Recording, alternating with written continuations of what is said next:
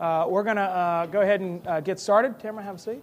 Uh, this is Tamara Park. I'm going to let her tell you, uh, tell her about uh, herself, tell you about herself, and um, she's been with us once before. You may have come to Cranmer House. it was how long ago was that? January.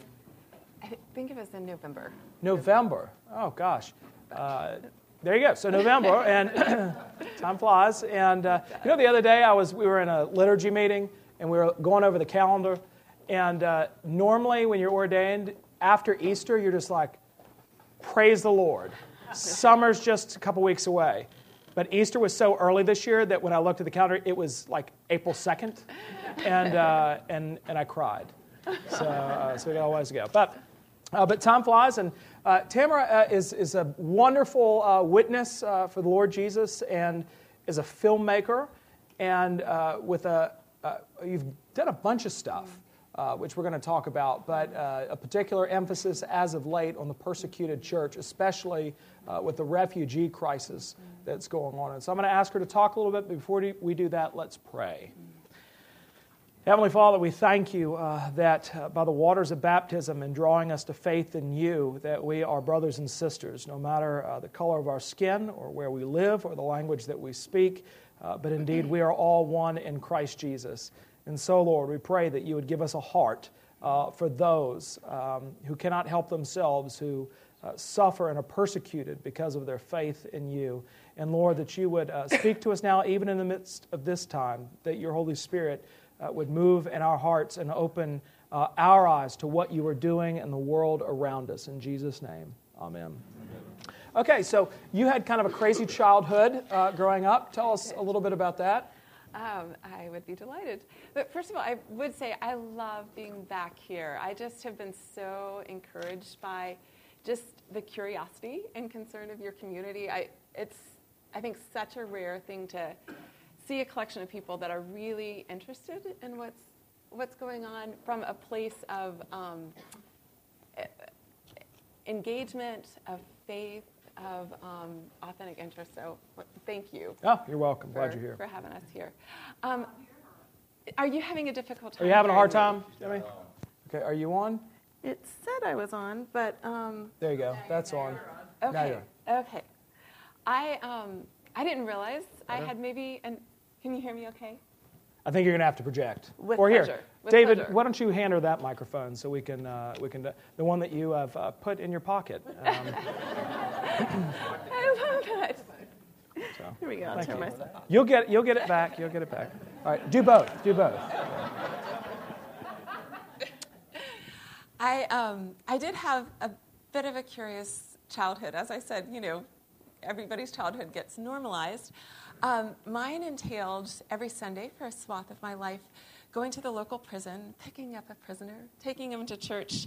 Um, and on occasion, my dad would like whisper to us kids, "Don't tell your mom, but this guy was a murderer." Um, and I thought, I thought every kid, you know, like that was, Right. you know, the typical Sunday experience. Um, Did you give them? not. Were you like, hey, Tim? Which Tim? Tim the murderer. That's right. Um, yeah, I would just say Christmas parties were really fun with all these ex-cons around the house swapping stories. Um, but what? what why did that? is- Why did that happen? Well, my dad was a chemical engineer. Um, Oh, that makes sense looked- then. Yes, exactly, exactly.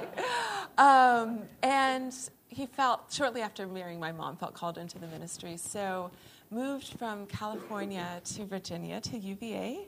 Go Cavaliers. Mm-hmm. Go Who's? Um, and it was the 70s. He was going to work with college students with his alma mater.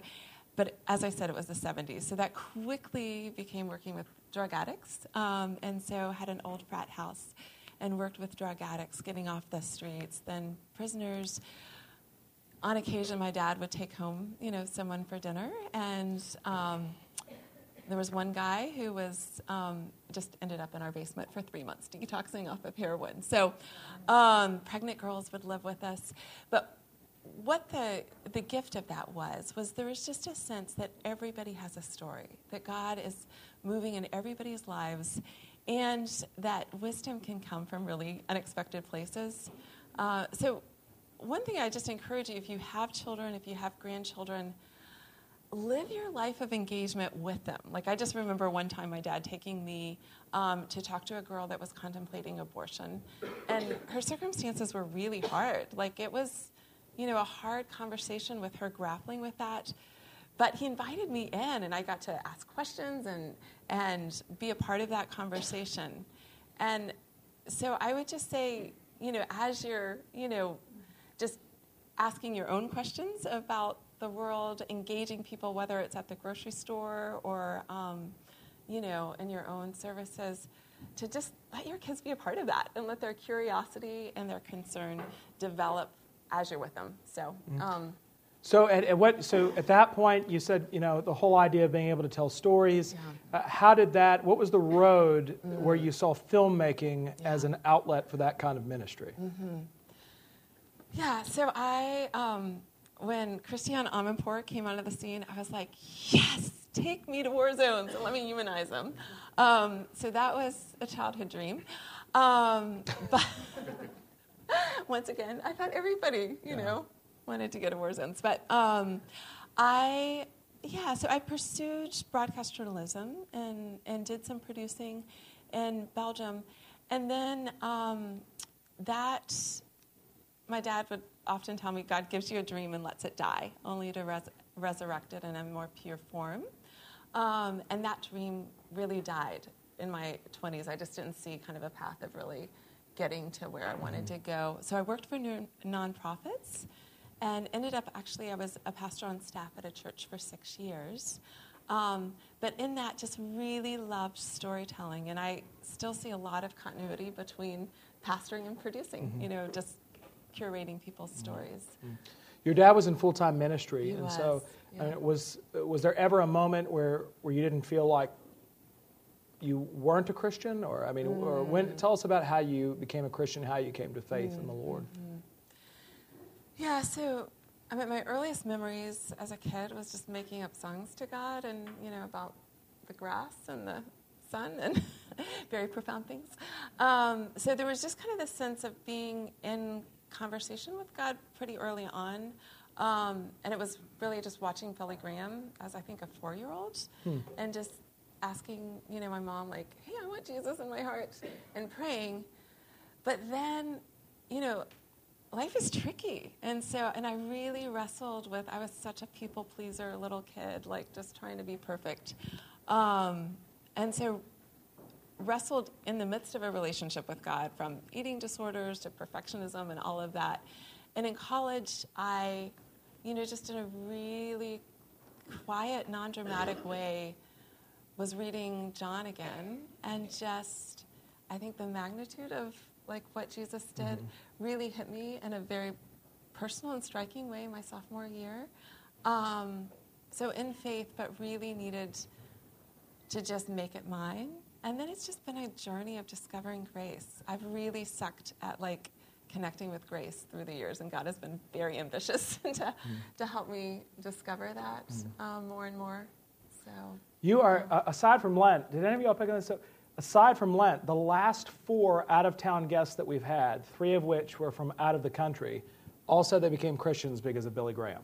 Oh wow! All right, so Phillip mm. Jensen and George and Eileen Carey. Uh, both became, all three of them became, one obviously in Sydney, and then the Careys, the Harringay Crusade in the 50s. Mm. But do you have siblings? I do. So, I, do. I mean, that, that's got to be one of those hard things because I can see growing up in the midst of that and thinking, I've got to get out of here. Mm. You know that this is, uh, and so I don't want you to, to rat yeah. on any of your siblings. But was it what was it the fact that your parents engaged you mm. and brought you into it that made it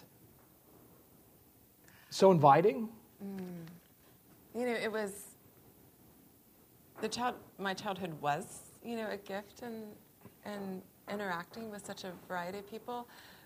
But there's challenges, and um, as I said, I had my own my own issues of, of perfectionism and having to, you know, encounter God's generosity toward me. But um, you know, my brother had his own way, and there was just a lot of anger and some mm-hmm. addiction, mm-hmm. and so, you know, some challenges in that. So um, we weren't Cosby family, we weren't Modern family. we had, you know, we had our own own form. Right. Mm-hmm. Yeah. And um, and so you you embarked on uh, on filmmaking, and what is it like to be in in that area of the arts, mm-hmm. which is uh, not known for its deep abiding faith in the Lord Jesus? Mm-hmm. Uh, what is that like? And when you talk about mm-hmm. the types of films that you're doing, what is the response you receive from your colleagues and peers? Yeah, it's um, yeah, it's been a real gift, as I said, to move into um, filmmaking and, and, television producing, um, but there's been real challenges. I, I produced a series where I took up and coming celebrities or like America's Next Top Model or you know, American Idol to, um, to different countries in Latin America and connected them with creatives. And it was really interesting. Like, I what do you mean by creatives? Um, so let's see. So I took like a guy that was with P Diddy and our Puff Daddy. Whatever, whatever he happens to be. exactly. Yeah. right, exactly. And connected him with like a Brazilian jazz or a guy from American Idol and connected them to like the top boy band in Colombia, and they would make music together. Who is the top boy band in Colombia right now? Well, I, this is like so 2010, but um, it was Wamba. Wamba. so, yeah. But the gift of that was just for them to experience a level of of community as they were on this creative journey. Like some of the um, these the talent I was working with said that the reality shows that they had been on before, they did everything to manipulate, lie. Like, I mean, they would strap mics on them and burn their, you know, that they would have 24 hours and burn them to, you know, I mean, there was just a joy in being able to, like, ethically move into storytelling. Um, but there's challenges. Like, I'm, besides working on the refugees and, um, and the persecuted church stories, I've been doing a documentary on Cuba right now with another boy band, a great boy band. What are they called? It's, they're called Carpe Diem. Um, so it's Cuba's first boy band, our, our newest. Our um, gift to Cuba. Thank you. yes, yes. Good grief. But I'm, um, I'm discovering what um, often what's best for the entertainment society that we live in um, is really kind of worse for that person's personal hmm. story. And so that's a tension that I go through of do I want to shore up someone's story as I tell it, um, or do I want to get the most kind of salacious, entertaining um, piece? And so, you know, those are mm-hmm. those are things that I have to grapple with and go, God, how do I creatively engage someone's story and especially conflict um, in a way that will grab people's attention when mm-hmm. we've we're a culture that you know, we we love like seeing people rip each other apart. Right. Um, and so, how can you tell stories yeah. um, in a different way? Yeah. What, I mean, what is it though? You know, with film right now, um, I'm sure that if you were to track the budget in each film for special effects, they're now off the charts. And so, living in a culture that puts mm. a premium on special effects and does less listening. Mm Wow. Like Andrew, I think I mean that's a great that's a great insight, and I think I mean just the whole listening. That's um, that's really what my career is made out of is is, li- is listening. Um, but that's um, I'm gonna I'm sorry I'm gonna verbally process through that because that's, that's, such fine. a great question. Um, so I think a lot of and I think we live this in our daily lives. We're so kind of quick to like see the story that we want to see or have the conversation we want to have. So even in reality TV, that plays out. I mean, if you don't mind, I'll go reality TV on you. Um, and like so, like let's say you're watching The Bachelor, like and you see them like really like all anxious, they're waiting for the rose, whatever. Like typically, they may have turned off the air conditioning and made those people wait for three hours. Like have told them something so the reactions you're getting, I mean, so much of what we watch on TV is manufactured. Manufactured. Yeah. So whether it's special effects or when I was on The Bachelor, they didn't make me do that. Yeah, I was wondering, Andrew, like what your experience was. yeah, but um, but I think listening is one of the greatest things our culture's lost and one of the greatest gifts that we, of people of faith, can offer. And so um, the fact that we can engage people and have the reserves to listen, I really see it as an act of loving our neighbors. Um, and that's, yeah, I think yeah. the stories and the bigger issues of our day could, could Yeah. be really. I mean, you think that, I mean, part of it too for me, I mean, I, I like a good movie because I can escape. Uh, I can kind of check out of things. Yeah. Uh, but a lot of what you're doing, um, it forces us to engage in those areas that even in our own lives we wouldn't be forced to engage in. And so, how do you go from hanging out with Wamba and Carpe Diem to saying, hey, I want to go to a refugee camp in Yeah. Lebanon? Yeah, yeah, that's a great question.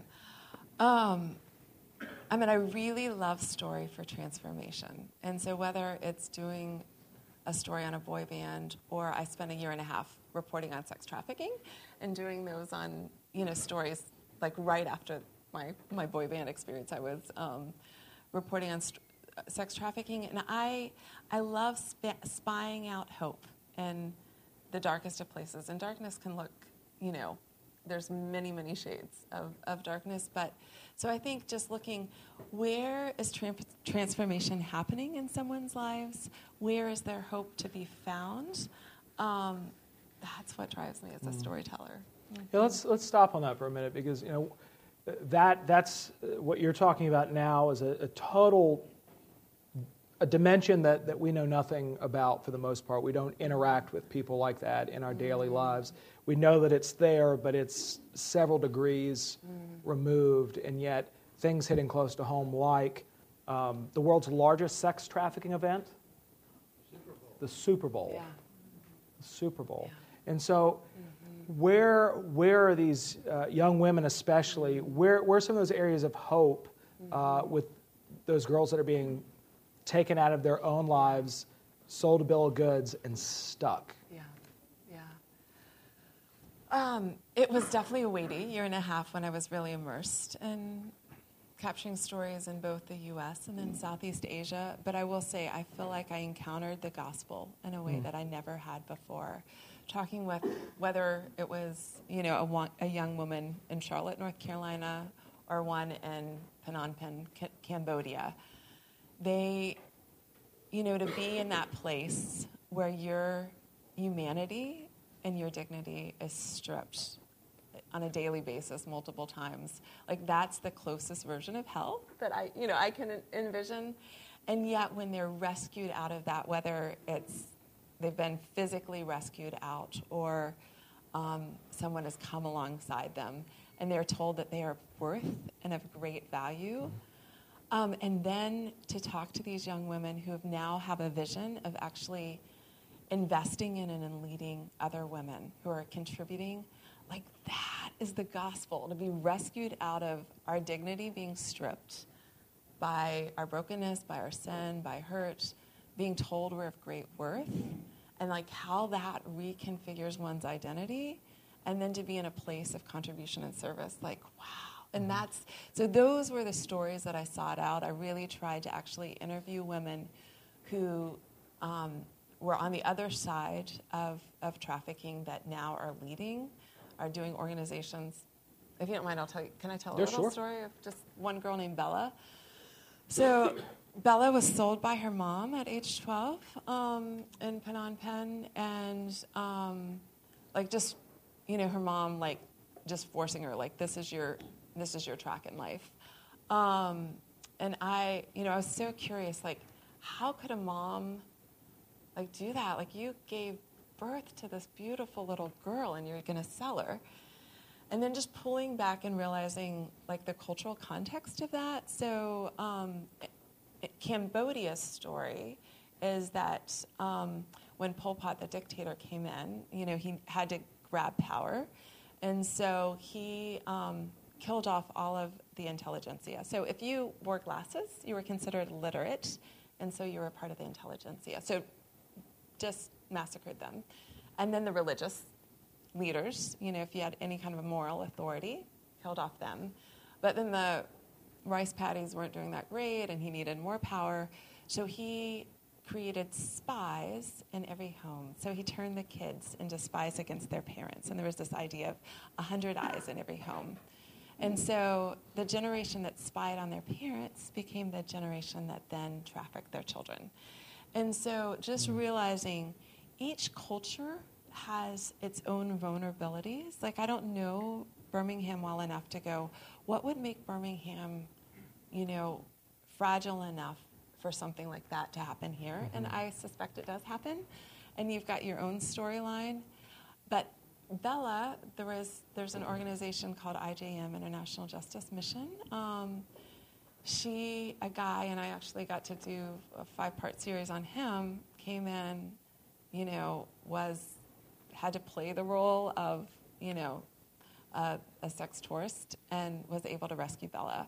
And now Bella desires to be a doctor, and she mm. is vibrant. She had such a contagious laughter and beauty, and she knows Jesus, and she has a vision for, um, you know, just a new generation for for Cambodia. Um, and so when I hear those stories, when I meet those people, I'm like, yes, the gospel's so much more powerful than I even knew. Mm-hmm. And and how old is she now? Um, she when she was rescued. How old was she when she was rescued? Uh, I think she was 14 when she res- was rescued, and 18 when I interviewed her. Okay. Mm. Uh, so you um, you've got the boy bands, you, you, and then you've got Bella. And, My life is really just, not making yeah. really a lot of sense yeah. now. When I mean, but when you've got a murder in the basement, you're all right. Uh, but I mean, that you're just sort of like, okay, what's the next? Uh, what's the next intense thing I can I can do? And so you started visiting refugee camps in Lebanon due to the Syrian war. Mm-hmm. Yeah. And what led you to do that? Mm. Um, there was multiple factors that that issue got really seared in me. I um, I lived in Jerusalem in 2001, 2002, and got to meet some really fascinating people. One was the Archbishop of the Syrian Orthodox Church there, who I was just telling Beth, or Deborah this morning. Like he wears a red robe mm-hmm. underneath his um, his outer outer robes to remind him that he's always ready to die for Christ. And just that was so striking to see just that level of faith in the Middle East. Um, and then in 2005, I did a, a, pilgrimage from Rome to Jerusalem, trekked through the Balkans and the um, Middle East, and spent some time in Syria and just fell in love with the people. Okay, oh, wait, there. let's rewind for a minute. Oh. Just a little hike through the Balkans. Um, what's what's it like there now? I mean, they really came mm. through, uh, and, and and what is the role of mm. of the church, especially oh, a with a level of distrust between Muslims and Christians, yeah. and how the church was kind of complicit in what was going mm. on? Yeah, that's a great question. Um, when I was there, it was, um, you know, the church was really, really struggling. It's, I, you know, I think we see this play out again and again when politics usurps your Christian identity, mm-hmm. you know, and your ability. I, the message today of what does it look like to love each other um, is, you know, I think that can get lost when power and money are in play. Um, so, you know, the church was really trying to to regroup when I was there, and I was in you know Croatia and Bosnia and then Serbia, and um, and they just you know, had destroyed each other. Um, but I think there is some healing. I I met a phenomenal guy in, in Croatia who had, you know, a 17 year old who had an encounter with Jesus that had just, you know, flipped his life. And that just reminded me once again, like, God is not, you know, the Spirit's work, Jesus' presence is not limited by these boundaries. And so he had actually like traveled to Bosnia to like do some help his mom on something, you know, encounter Jesus there. And um, so that was really fun to just see, you know, these sparks of people's faith in really, um, yeah, in beautiful ways. But mm-hmm. um, that's a great question. You know, we've got hard, hard history. Mm-hmm. Mm-hmm. And then uh, you, you made your way to Lebanon and mm-hmm. you saw the refugee camps. W- Were you intentionally going to seek out the ref, or, or were you that was just kind of on the way? Oh, that was so. I did the pilgrimage like uh, ten years ago. Okay. Um, but then I went back because I really loved the people in like Aleppo, Syria, that just now the whole city is razed. Um, so last spring I went to Lebanon and Jordan and interviewed the refugees there. Um, Lebanon, like Beirut, you know, is absolutely bloated with refugees. I mean, it's a there was a neighborhood there that forty thousand refugees had moved in, you know, in the last two years. Um, but what was extraordinary to me was the fact that the church is just um, living into who it's supposed to be in some really amazing ways. So, you know, these, and a, a lot of them are Muslims that have, you know, come, that have been a part of the Syrian war, that have been displaced. And um, your church actually gave a significant amount of money, which is so exciting, to an organization called Horizons International. In a second, we'll see a little video of the guy, the last guy in the video from there. Um, but this church, you know, that was plopped down in the middle of Beirut, now has doubled or tripled in size with the refugees. Has said, "This is this is how we're going to live this out."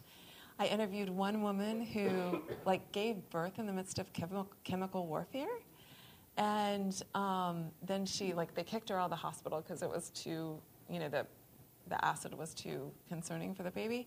And then she gets home, and then there's a bomb that's dropped shortly after she gets home, and has to go to Beirut. And going to Beirut, she encounters this community, and she describes them as like the biggest family she's ever had, and you know that they're loving her from a place of Jesus. She's discovered Jesus. I interviewed people in Lebanon that have had where Jesus has showed up in their dreams, and then they meet this community. Like God's doing things in the Middle East in the midst of these refugees that um, people who've lived there said they've never witnessed in their entire lifetime.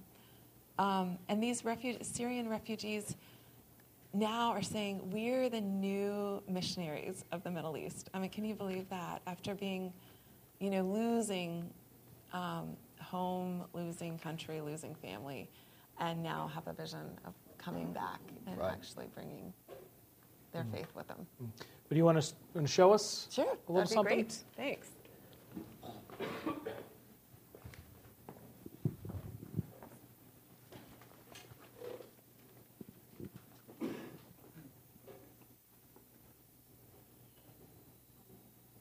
Two nuns from the city in northern. Let's start it over, Beth.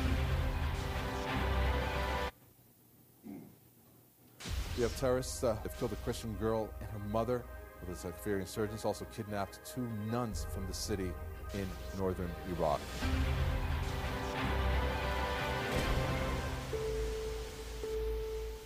When the two nuns were kidnapped, I started to feel worried about staying in Mosul.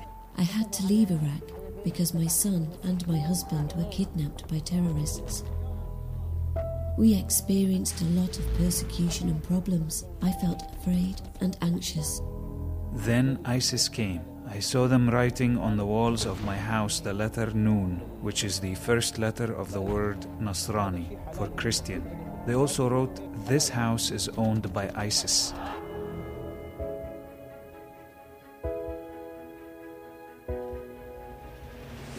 Jesus taught me in the Bible to love my enemies. Our faith teaches us to be patient and to have hope, to love our enemies and neighbors as we love ourselves. If I didn't do that, I would look like ISIS. Step by step, I've learned how to pray and forgive those who persecuted and harmed us.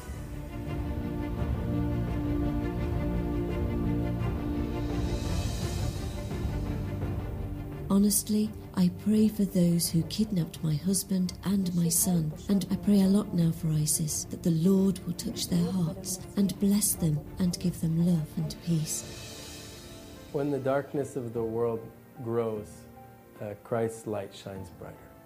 Even there was a guy who was an ISIS combatant and that had been fighting with ISIS, and he ended up coming to Christ and escaping the, uh, the ISIS regime and running to Lebanon. And we had a chance to have him at our center and, and be discipling him. And hearing his testimony is incredible, just seeing how God is reaching out to the people in the, in the darkest places.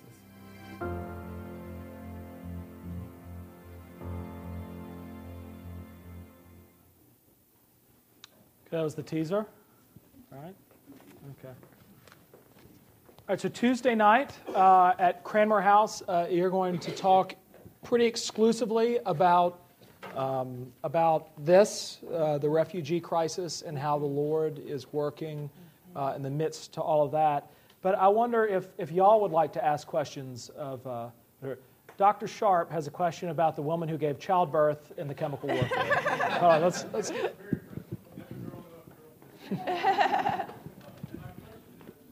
hold on, hold on. Wait for the microphone, Charlie.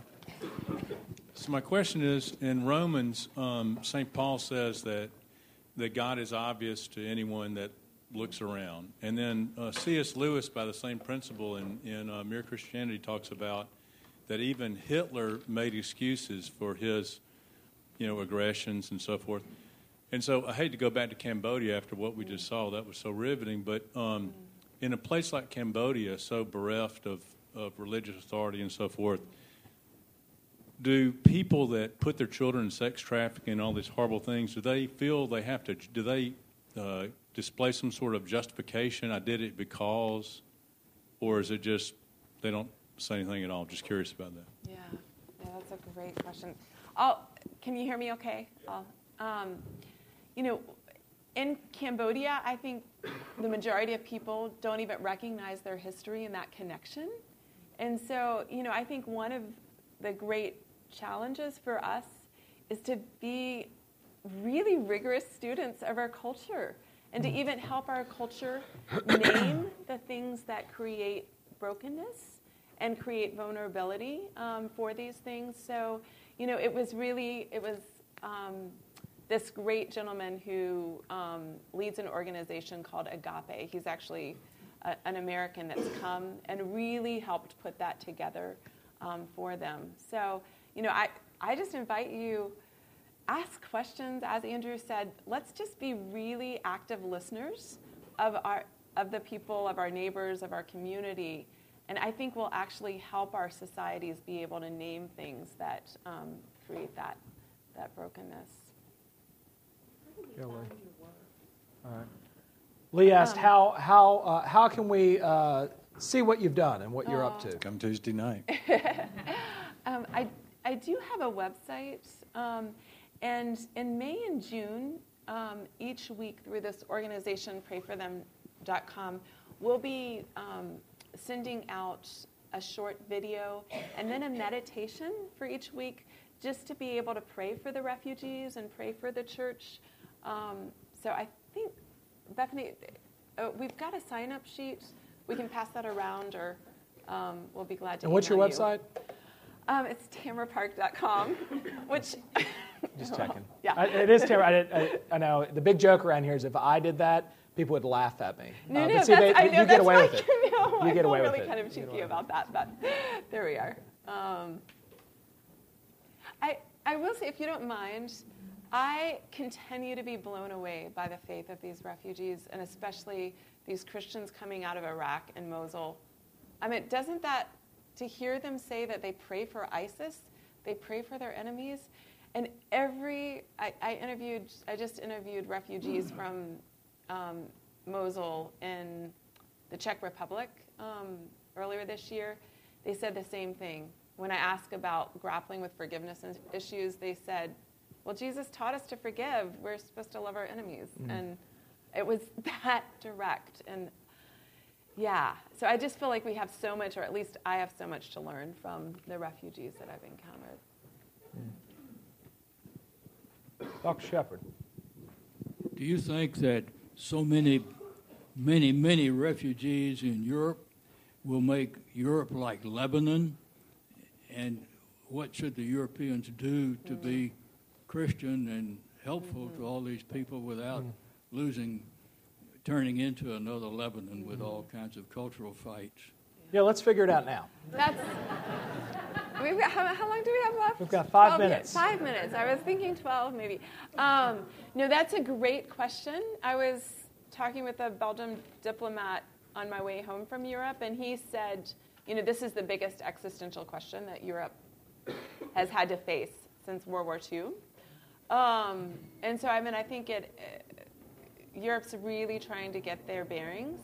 What I would say is there are churches that are have the potential of coming back to life again because of this. If they can live out what it looks like to love their new neighbors, like this could revitalize the church. Um, you know, in the U.S., we're struggling with that too of the church just relevancy, and and the church actually has something to say about what does it look like to to care for, you know, the struggling for for the refugees. So, it's it's definitely complicated, um, and um, but I do think it's a big invitation for for the church in Europe to respond.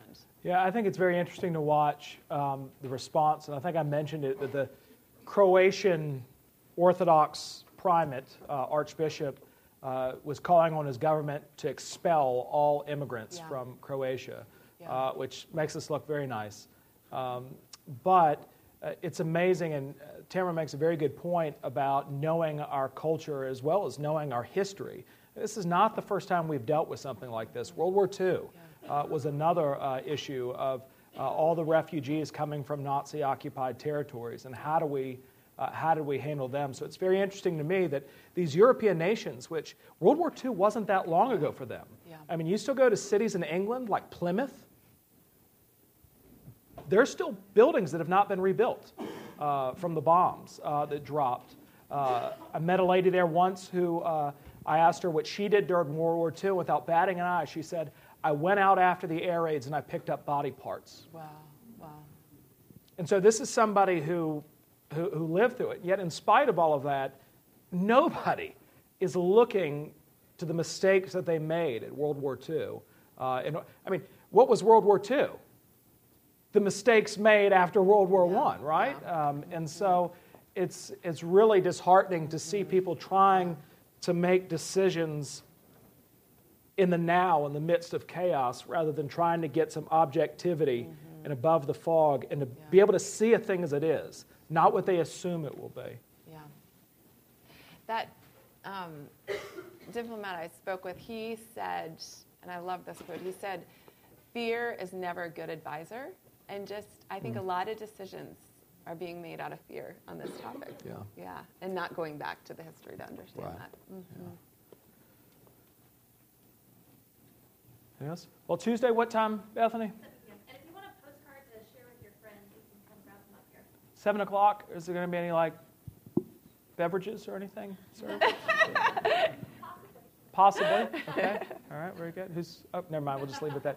So, uh, but very good. Uh, very. Tamara, thank you so much uh, for Oh, coming back to us and for being with us this week. gift. And I'm going to let you. You've got some time if you want to mingle. If, if folks Yeah. aren't headed into the 11. Uh, but any last word? Yes, um, thank you. I would just say I've been so encouraged by your community.